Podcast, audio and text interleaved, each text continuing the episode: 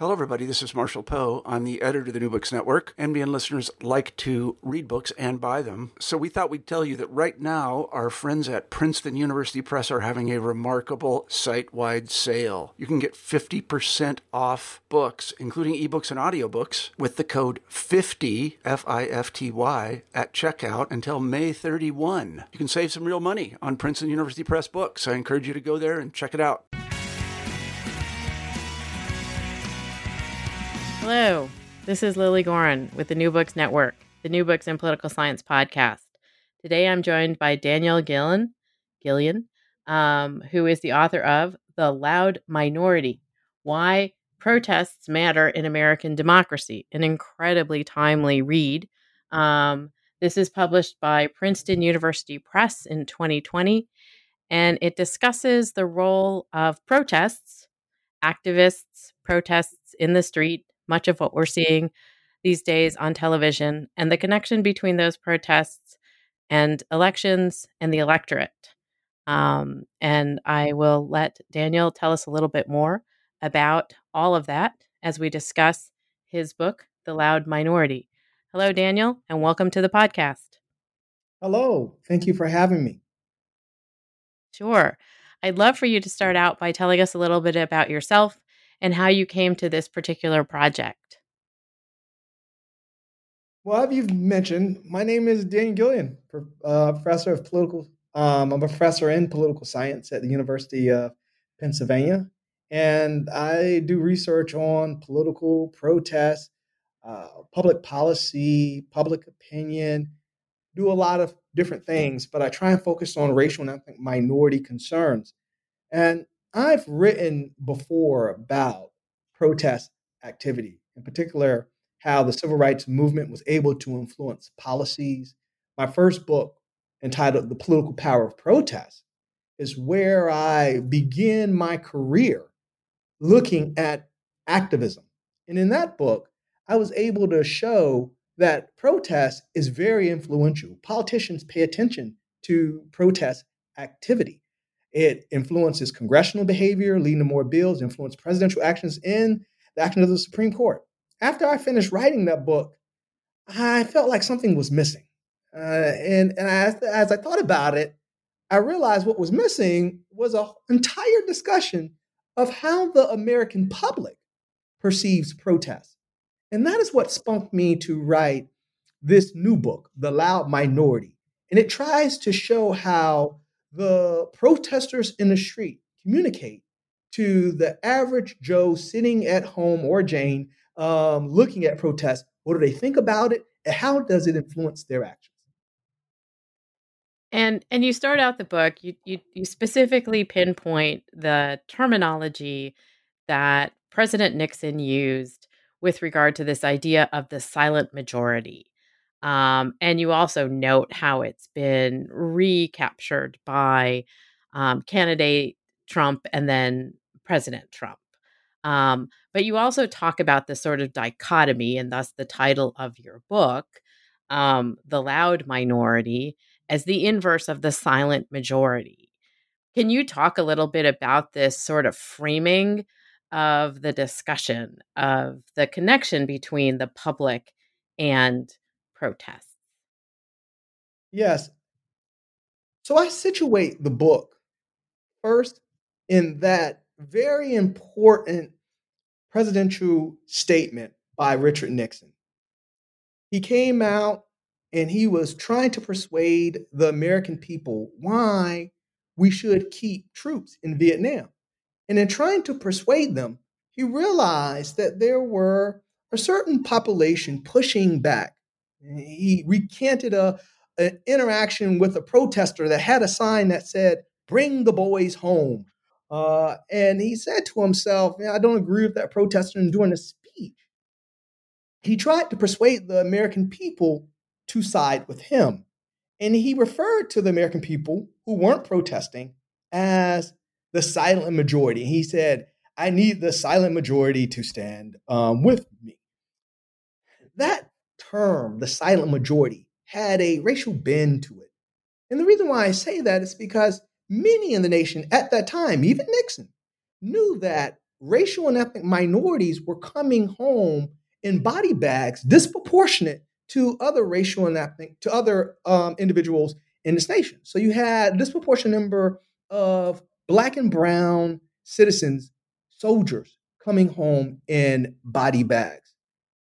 This is why King, Martin Luther King, pushed back on individuals going to Vietnam. The civil rights movement pushed back uh, against our involvement in um, Vietnam, and and it was a major sort of point of contention.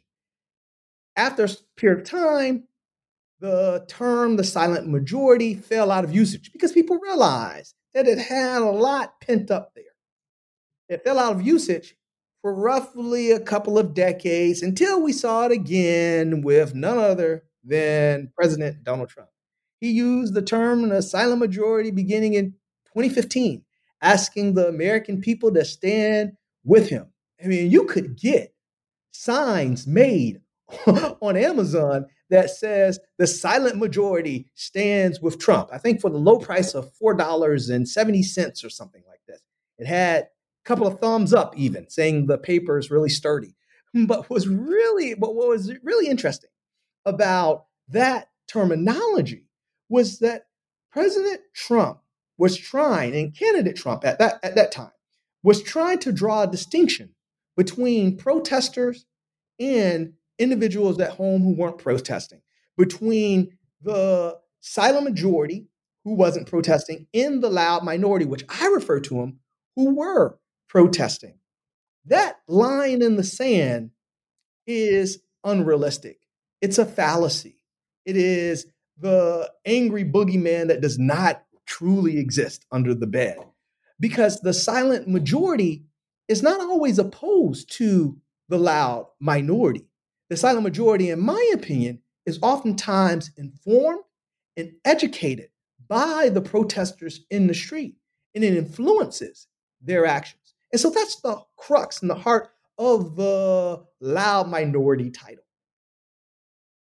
And and that's what I wanted to ask you about next in terms of that that point that you are making that is really the sort of thrust of the research in the book is the connection between what is going on in the streets in activism um, in protests um, again we in this past week we are living through it um, all across the nation and in fact globally there have been other protests that are in support of the protests in the united states around black lives matter um, but that these protests aren't just the folks who are protesting in the street.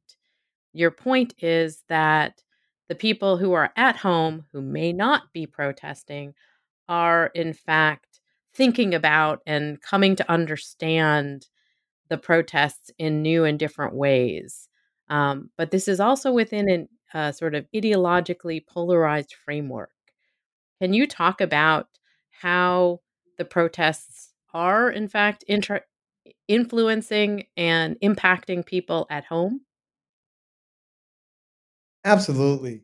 Gone are the days when you see a protest and you say to yourself that the protest deals only with the issue in which individuals are protesting. For example, if we see protests nowadays in which individuals are pushing back against abortions, we oftentimes think that's a conservative leaning protest. Or if we see protests pushing for women's rights or civil rights or pushing for immigration policy that is more flexible, we think to ourselves, that's a liberal protest. Our polarized mind, because polarization has, has increased in America, that, that polarized mind allows us to put protests into ideological bins in which we see them as being liberal or we see them as being conservative. As a consequence of that classification, protest becomes linked to one another. So protest that deals with race also is linked to protest that deals with immigration policies and protest that deals with women rights. When liberal politicians see those protests, it informs their actions. it also informs the actions of voters. When voters see those liberal protests, they say to themselves, Do I agree or do I disagree with this perspective? And if you happen to be a Democrat, you see liberal protests, you're persuaded by what's going on. You're more likely to pay attention to the concerns in that uh, protest activity, and you're more likely to do something about it. The same happens on the conservative side. When conservatives see a protest take place, they're more likely to act. In this case, when we look at conservative voters, we're really talking about Republicans. When Republicans see conservative protests, they say to themselves, Oh, I get it, I understand, and they are more likely to act. Now, what is protest doing? It's bringing about saliency to an issue, it's informing these voters on what's taking place. Take, for example, racial and ethnic minority protests. These protests have the ability to put the issues on the policy agenda in the public's agenda. And so things dealing with housing, inequality, um, the carceral state, looking at also unemployment for racial and ethnic minorities, these protests speak volume to these issues, and Democratic voters gain a better understanding of what's taking place in the Black community once they see these protests. If we flip it to the other side, and Republican voters, when they look at protests that are conservative, let's say the ability to be able to hold on to your guns, they understand the issues, they are able to make sense of what's going on within that debate, and that information sticks with them when they head to the polls. So, protest has the ability to link on to the overall pushback along ideological lines, whether we're talking about liberal leaning protests or conservative leaning protests. So, in a certain sense, the protests also become a sort of shorthand, the way that the parties have become shorthand for information communicated to the electorate. Is that is that a correct characterization? An even better shorthand. The protests are more detailed and they have a tad bit more passion about the issue. A protest can be uh, very passive or it can be very contentious. And the more contentious these protests are along the lines of the ideological scale, the more likely it is to prompt Democrats or Republicans to behave in a certain way. So it, it, does serve as a shorthand for them to um, engage. And it not only serves as a shorthand in the moment when they actually see the protest, but when voters head to the ballot box, they begin to assess uh, a politician's record on specific concerns that they care about. And they oftentimes look back at protest and activism in that representative's congressional district or for presidents, looking at the entire nation and how protest has either turned more liberal or more conservative. And so, in terms of the research itself, you looked at a couple of different sort of ways of assessing the connection between um, protests and activism um, and the influence on the electorate. And you specifically make the case that this is the electorate and not sort of the entire citizen body. Um, but before we dive into the details, can you explain that distinction a little bit? Yes. The difference between the electorate and the entire public is that the electorate, they're active, they're engaging in the voting process. And so, as a consequence, they're a tad bit more ideological. Uh, they're literally looking for ways to inform and reinforce their ideological beliefs. This leads them to be a tad bit more polarized. Whereas when you look at the American public, the American public isn't always voting. If you look at it uh, as a collective, uh, the, vast majority of people do vote, but there's a large percentage that don't vote and kind of don't care about the issues.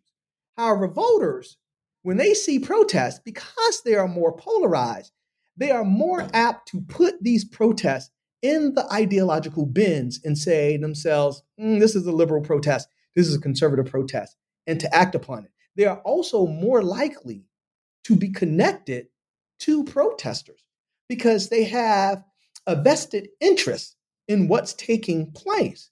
And this is what's brought out with the making of ideological protest, a theoretical framework that I put forth. That protest really allows the activists and the voters to have a link, this ideological link, to bind themselves together in a real interesting way. And that that sort of connection isn't always seen for the entire public. And and you also go into the book and talk about and this is a little bit inside baseball, but it is the New Books in Political Science podcast um, about the fact that the research on sort of protests and social movement has mostly been sort of bifurcated by disciplinary boundaries. Um, and that, you know, sort of looking at social movements has often been more the job of sociologists and historians and looking at sort of the political effects, the policy has been the role of political scientists, whereas your work is sort of pulling all those threads together.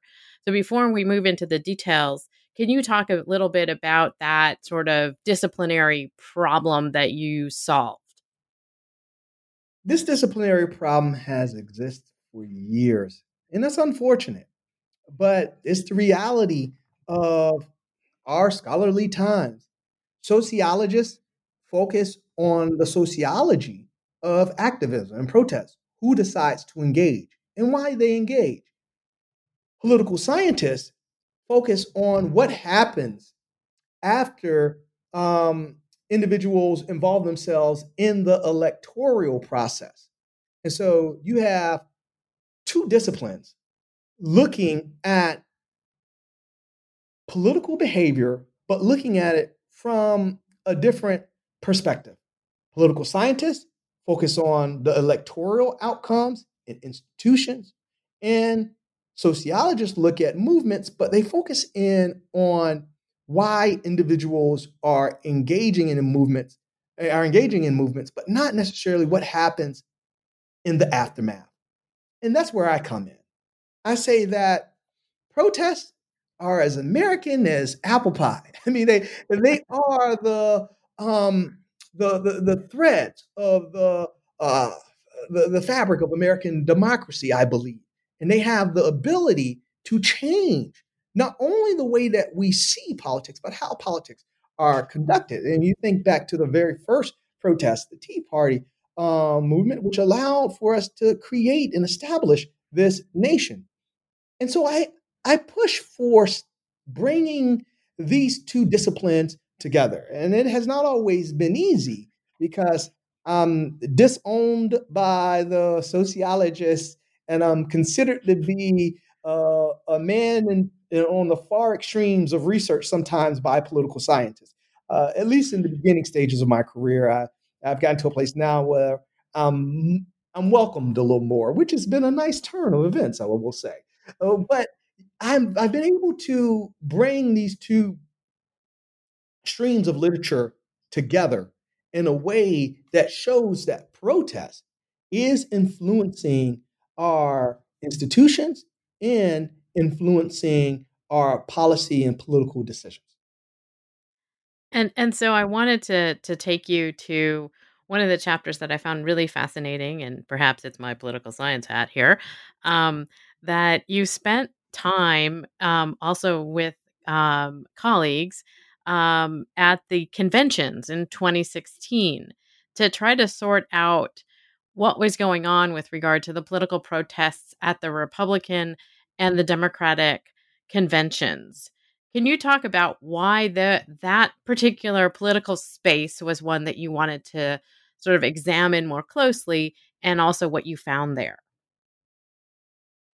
Looking at political conventions, I think is an important avenue of research because the conventions they're an opportunity for a politician to talk about their platform for the nominee to put forth their um, their future plans and for individuals to, to consider those ideas but it's also a space in which protesters descend upon. You look over time throughout history, protesters have used that space because political conventions have become almost a live, watchable sport. And individuals are tuned in, they're paying attention, millions of dollars are put into these conventions, and they get a great deal of television coverage. Protesters realize that, and they try and put forth their concerns. And so for a researcher, we say, oh, this is this is absolute fodder for us, and we need to take advantage of it. And so I had a team that went both to the 2016 Democrat and Republican national conventions for us to hear what protesters were saying. And we surveyed a host of different protesters in Philadelphia and also in Cleveland. Philadelphia is where the Democratic National Convention took place in um, 2016, and uh, Cleveland is where the Republican National Convention uh, took place. And they put forth a host of different concerns. We literally asked them a ton of questions. Why are you here protesting? What's on your mind? And typically, with surveys, you ask a series of questions, you give multiple choices. But with us, we wanted to have open ended responses for individuals, for them to tell us whatever. If you think that Daniel Gillion is the most important problem facing the nation today, and that's what we should address, hey, tell me that. And that is what many of our um, surveyors did. Many of the activists, they didn't say Daniel Gillion was the most important problem. they told us uh, about those concerns. And those concerns ranged from the politics being corrupt, they ranged from individuals not doing enough for racial and ethnic minority concerns. They were across the board interesting, but they had different takes. However, once we got back into our office and we started doing analysis on these statements, we realized that they formed ideological bins. Uh, we did a network analysis in which we would connect statements by one protester with statements from another protester to see how they were related and if they overlap. And what we noticed was that indeed there was an ideological overlapping in which individuals putting forth liberal causes had similar things to say, and conservatives putting forth conservative causes had conservative things to say. And, and so that, that led us to believe and to have greater confidence that there is this ideological um, line drawn within protesters in which there's liberal leaning protests and there are conservative leaning protests, and they influence the electorate in different ways. And and did you find any distinctions in terms of the protests that were going on at the RNC convention versus the protests that were going on at the DNC convention, aside from the fact that they may have been in the ideological opposition to the protest to the convention going on? There was a major difference between the Republican National Convention and the Democratic National Convention, especially when you look at protesters and what they were saying.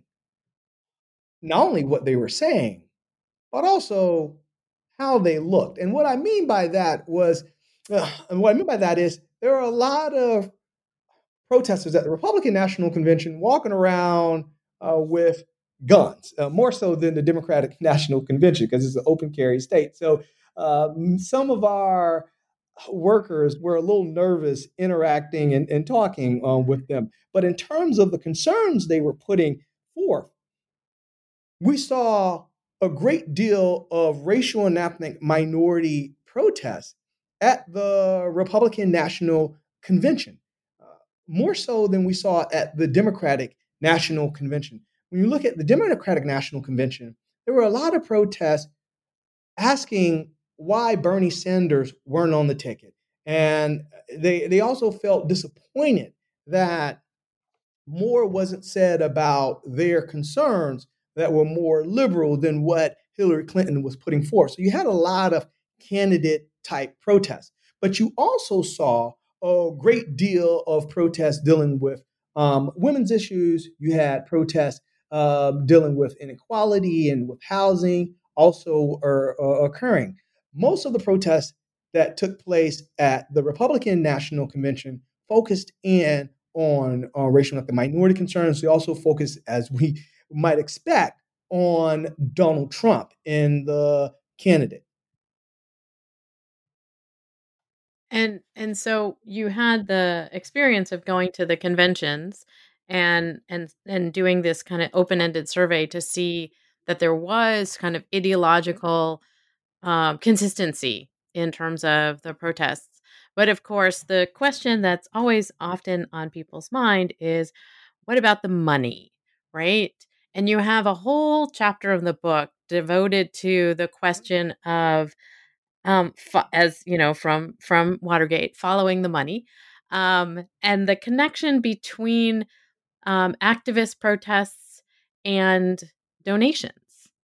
Can you talk a little bit about what you found in terms of the the that particular connection and how that relates also to this question of the electorate being engaged even if they are silent?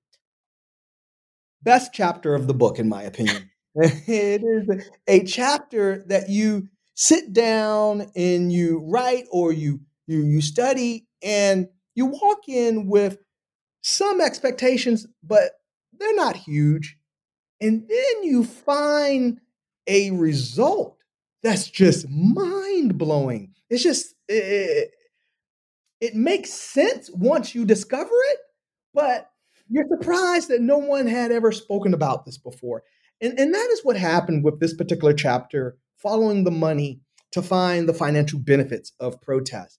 I looked at how protests can be influential for the way in which we donate, in the way in which we give. In order to do this, I start with two places in America that you wouldn't expect to be the bedrock of protest. And, and they are Phoenix, Arizona, and Portland, Oregon. Uh, however, during the particular time period in which I assessed protests, looking at this from 2016 to 2018, in those two cities, they were in the top five for liberal protests that occurred in America. And they were pushing back uh, for a host of different reasons, dealing with uh, March, um, March for Our Lives, guns in schools, women's rights, immigration, and and those protests were plentiful. What was fascinating about those protests was that after they occurred, more campaign dollars began to pour out from those districts. If we wanted to put this into perspective, on average, any congressional district was giving around $24,000 to the Democratic Party. However, if you assess the money coming out of Phoenix, Arizona, we saw the amount of money coming from there was around $36,000. And if you look at Portland, it's around $60,000 that were coming out of these various districts. I then began to broaden the impact.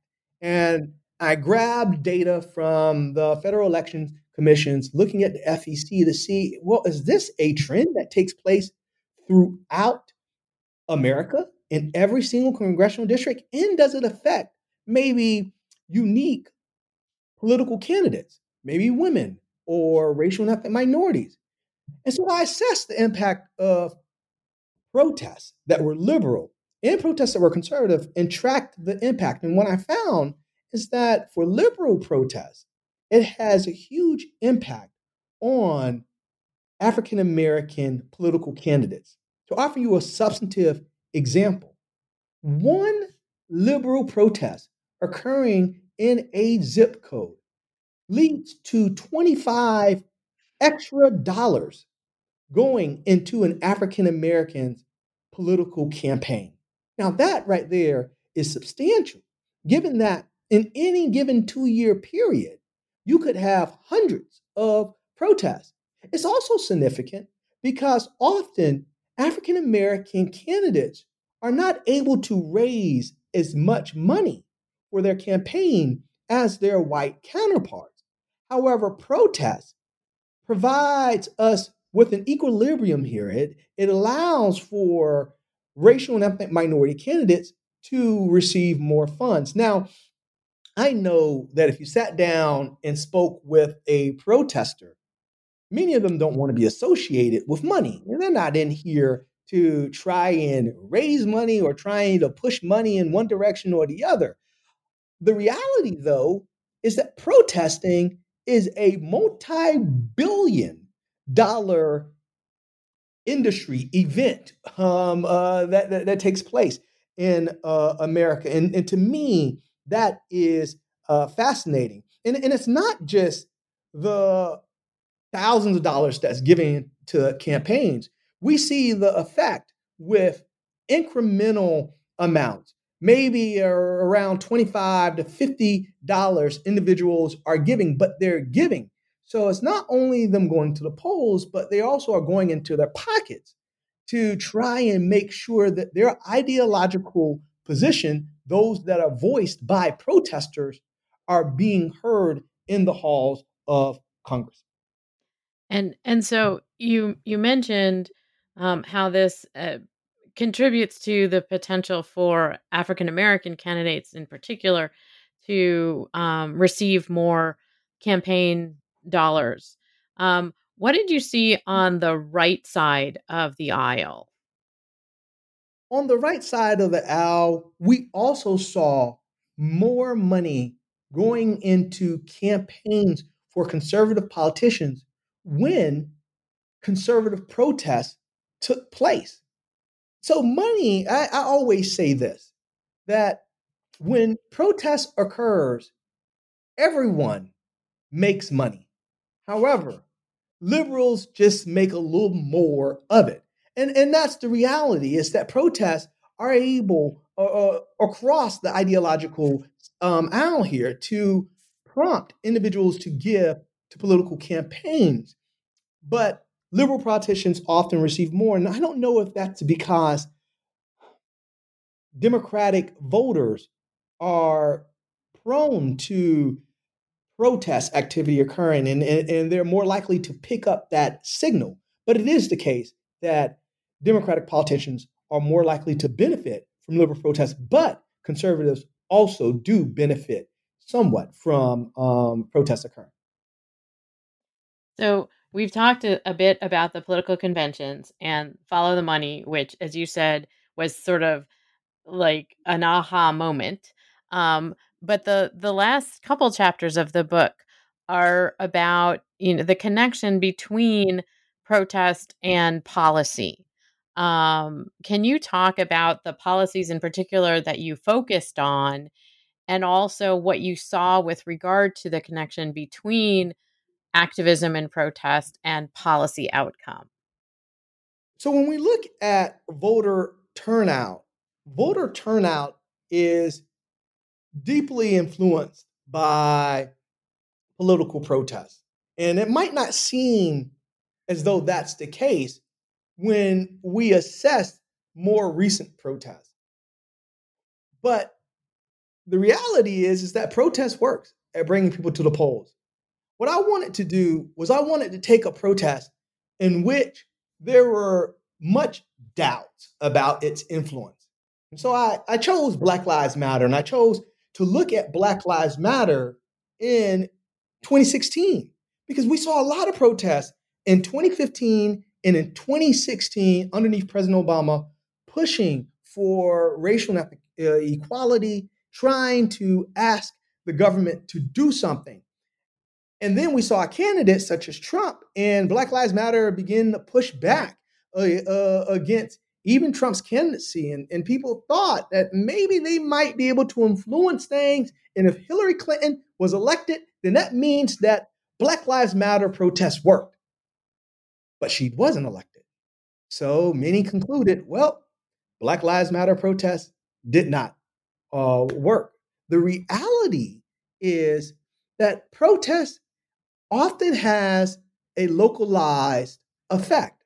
It influences individuals who are closest in proximity to the protest. This is the same thing with politicians. When you are thinking about social issues in America, you often look in your backyard to see what's going on. You know, why would a voter in Miami, Florida be too concerned about protests that are taking place in Philadelphia, Pennsylvania?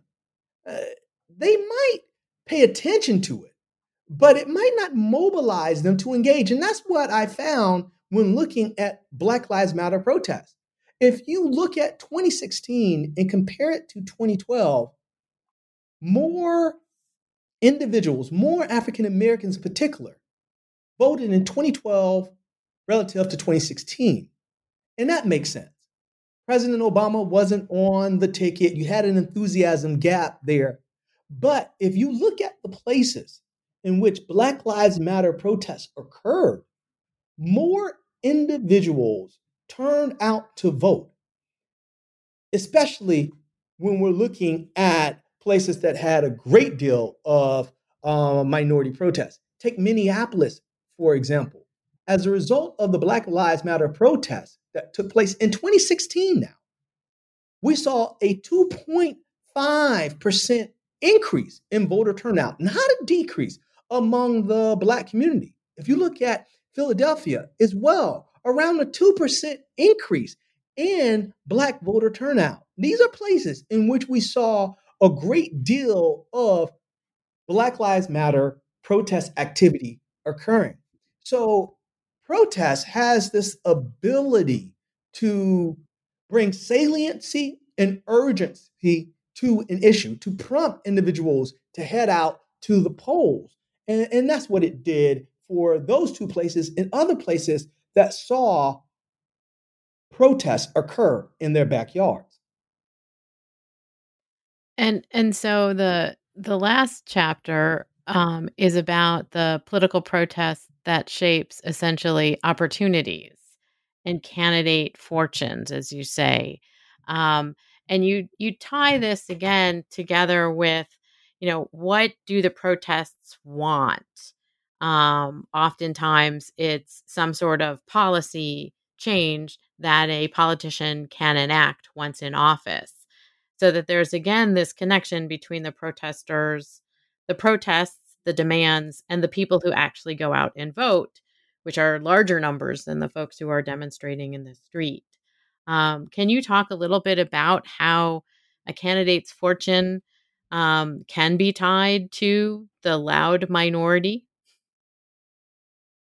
In every single election, candidates, whether they are willing to accept this or not, their fortunes are tied to activists, to protesters. And it can help their campaign or it can hurt it. And sometimes they don't have control over this. Protest allows citizens to sit down and evaluate the record of a politician, to make issues salient. And I'm not just saying this and trying to be optimistically, um, I, I, don't know, supportive of uh, the impact of protests, but rather this is what the data has shown over time. If you look at protests going all the way back to the 1960s, we saw this manifest itself. Take 1968. Now, this is a time period that many have used to illustrate that protest does not work on elections because they say that Nixon got into office on a law and order campaign, so hence protest didn't work. However, I have always argued that protest is a localized uh, thing. It has a localized effect. Enough of protest can definitely snowball to have a national impact, but it has a localized uh, effect. And one example that I often use is the election of Abner Mikva.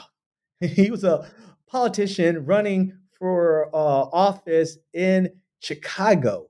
And he ran for office in 66. And when he ran for office in 66, he did not do so well. He lost out, he, he had some important issues, but he didn't give up. He continued to stick at it. Uh, and he ran for office again in 1968. What happened in 1968 was that the civil rights movement basically descended upon Chicago.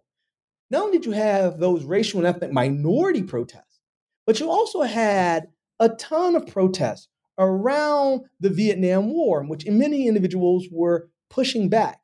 There was a complete blue wave of protests, liberal protests occurring in Chicago.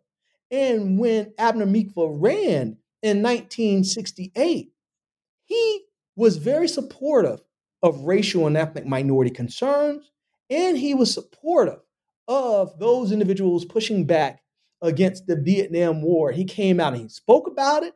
Um, even when the mayor was pushing back against him and the Democratic machine was saying, hey, this is not what we want to do. We don't want you to be on the side of these protesters. He stood with the activists and he got elected in 1968 on almost a landslide.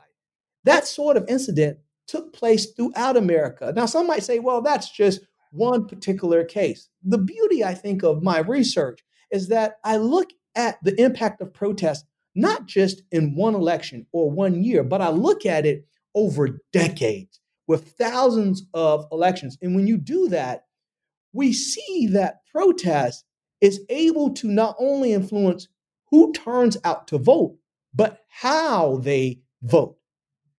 Liberal protest leads to Democratic politicians receiving a greater share of the two, um, two party vote share.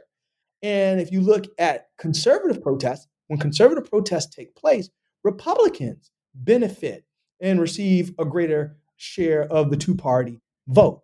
And so protest is influential at each stage of the electoral process, ending with voter um, electoral outcomes.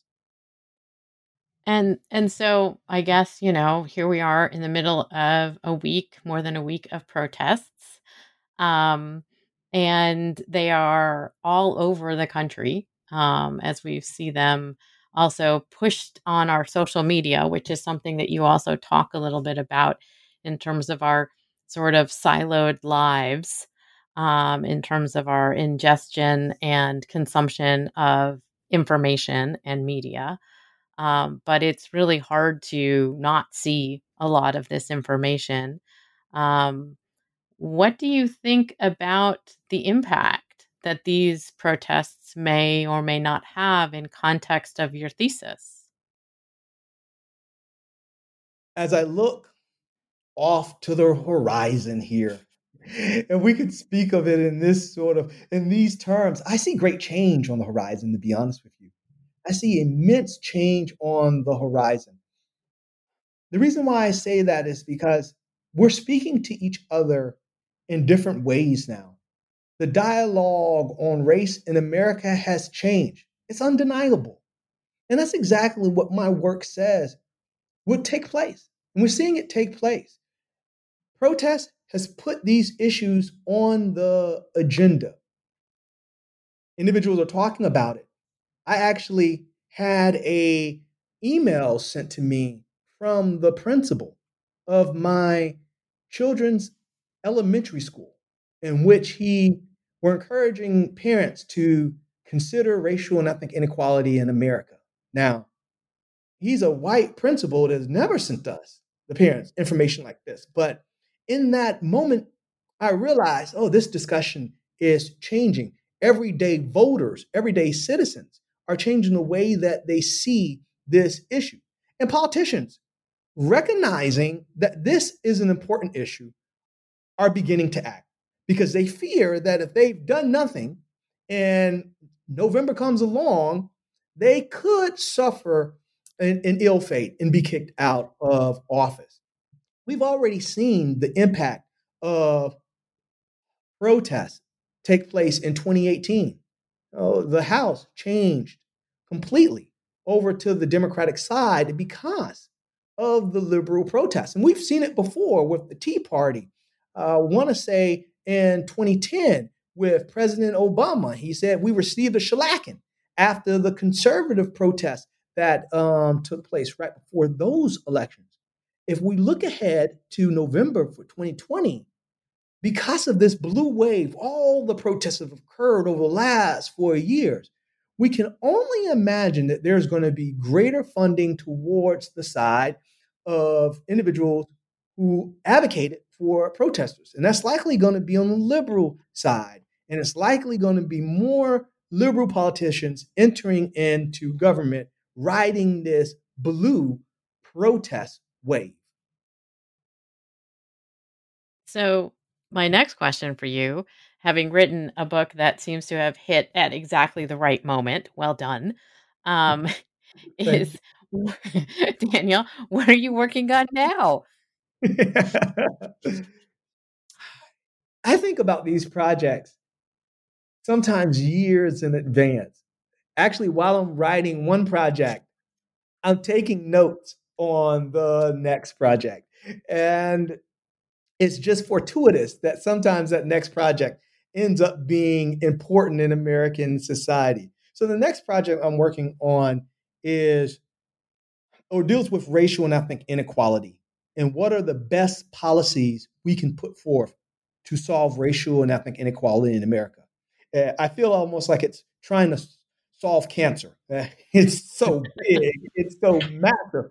Um, but I think now is the the the time, and I didn't think this this particular week. But I've thought this before that eh, you need to, uh, we, we need to, as scholars, put forth actual policies that practitioners can take up. Because so often, when you look at protests, it is effective in policy changes, and I think the elections change. But people often ask, even in trying to respond to protests, what should we do? How can I help? What can take place? And individuals respond in the best way they know how. There, isn't a guidebook, there isn't enough research on the specific ways in which we can eradicate racial inequality in America, not damper it, eradicate racial inequality. And I'm working on eradicating racial inequality in America for my next book. All right. I want to talk to you about that. so, so when it comes out, I hope you'll come on the New Books in Political Science podcast and talk to me about eradicating racial and ethnic inequality because I think that's a good thing that we should all get behind, and I am supportive of that.